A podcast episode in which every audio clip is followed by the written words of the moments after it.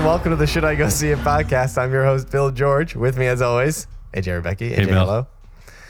Uh, today we're talking about Winchester, Can't wait. starring Jason Clarke and Helen Mirren, directed by the Spierig brothers. Uh, what's this one about, AJ? Apparently, the most haunted house in the world sits on an isolated stretch of land that's 50 miles outside of San Francisco.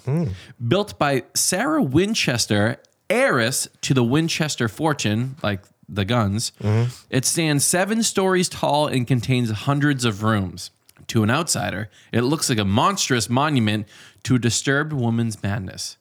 But Sarah's actually building a prison, an asylum for hundreds of vengeful ghosts, and the most terrifying among them have a score to settle with the Winchesters. Bill, should I go see it? No, no, you should not. Uh, I was two sentences in, and I knew you were going to say that. So, Winchester has to be like the Winchester Rifle Company, The, correct? yeah, the Winchester Repeating Arms Company, as it was once arms. called. Yes. in the old days, boy. Yeah, hey. So, what year? Like, what year does this take place in? this is in 1906 or thereabouts. Turn of the century. Helen Mirren, which I don't know why she's in this movie. I actually Fantastic thought she actress. was dead. She's a living legend, but sure. Yeah. Legend. I, I thought she was just a legend, not a Yeah. living legend. Yeah.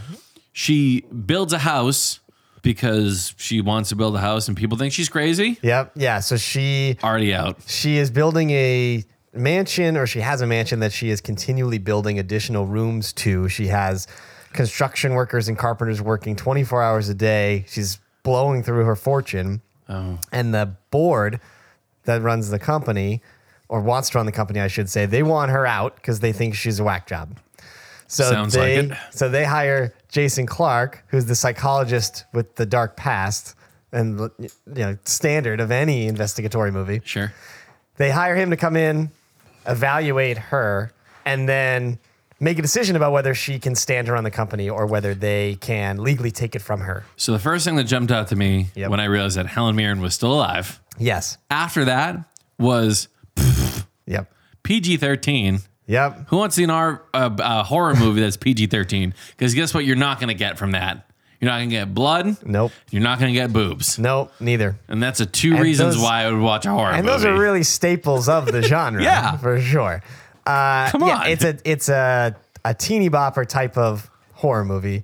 Uh, it's in the same mold as The Conjuring, but not nearly as good. Uh, I mean, the last five years we've seen a huge uptick in these low budget jump scare, cat scare type of movies. Um, and this is just another one that Hold on, let me get Urban Dictionary. Cat scare. so a, a, a cat scare. So jump scare is pretty self-explanatory, right? It's like it makes you jump, right? Yeah. Exactly. A cat scare is where everything in the scene is setting up to make you jump. And if you've seen any movie of this genre before, you know it's going to come, and they drop the audio out, and you're just like waiting for that jump. Sure. But instead of being a poltergeist, the cat jumps out. And you're like, oh, Oh, shit, and you take a cat. you take a breath, Yeah. and then the, the actual scare hits. Then you shit. Right, exactly. Right in your pants. So this movie does those, uh, not particularly effectively. There's maybe one that actually startled me in some way. Uh, but because it's PG 13, there's no actual scariness. It's not a scary movie. There's no existential dread. There's no atmosphere. There's no nothing. Uh, the best scenes in this movie were the dialogue scenes between Jason Clarke and Helen Mirren that took place in broad daylight.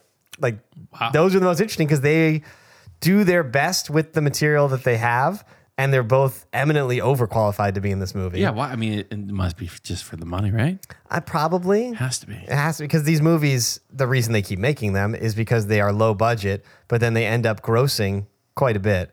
And so if they can get some sort of cut from that, then I'm sure that's it's nice for them. And and we saw Jessica Chastain do this a year or two ago in the movie Mama, which she was also overqualified to be in. Uh, and Jason Clarke is great in it for what he has. Uh, and that's it's almost worth catching on HBO or something like that just to see him. And it made me just want to see a period piece film that he could carry on his own because he's so good. All right. Well, what would you recommend instead of this? Many things. so, like a let's- couple examples. If you wanted another sort of trapped in a house type of movie, Yep. and you wanted the similar period, because a lot of horror movies kind of fill into this old timey thing. Sure. Uh, I would say The Conjuring, which we talked about, directed by James Wan, that kind of kicked off this this new interest in these movies because it's it's just executed so well and is much more creative in the way they do their scares. So The Conjuring is, is worth a watch. Okay. If you wanted a better trapped in a house movie, but not necessarily with a period piece, like a modern one, uh, Don't Breathe, which came out last year. Yeah, I, I remember Very good. the, like a blind guy, right? Yeah, uh, a group of youngsters uh, try to Young uh, whippersnappers. they, they try to rob like an ex Green Beret type guy who's blind, and they think he has a fortune. So they they break into his house, assuming that he won't be able to do anything about it because he's old and he's blind and whatever. Yeah. And then he starts wrecking their shit, um, and it, and it gets really intense. Okay. Uh, it's great. That movie's like hard R. Um, really great. Uh, another What about Shutter Island? that's a good one. That's a The more trailer had yeah. me like I, the, when I watched the trailer. That was the first thing I had. You like thought about the Shutter? Island. Yeah. yeah, it's similar. It's it that movie is much more cerebral, and it's got uh, a much better pedigree with uh, DiCaprio and Scorsese and all that. Yeah. Uh, another one, if you want a movie where you're trapped in a house but you actually want a story in your movie, is Get Out, uh, which we talked about a little bit during our end of the year segment. We did. It's a great film. Get Out was a great um, movie that actually had a, a story to it. Uh, all those would be better uses of your time than Winchester, which is just very, very blah and just another paint by numbers PG 13 horror movie that we've been seeing one a month for the last few years. All right. Well, I'm skipping it. Thanks for uh, reaffirming my decision. That's what I do. I see them so you don't have to. Uh, and thank you for listening to the Should I Go See It podcast.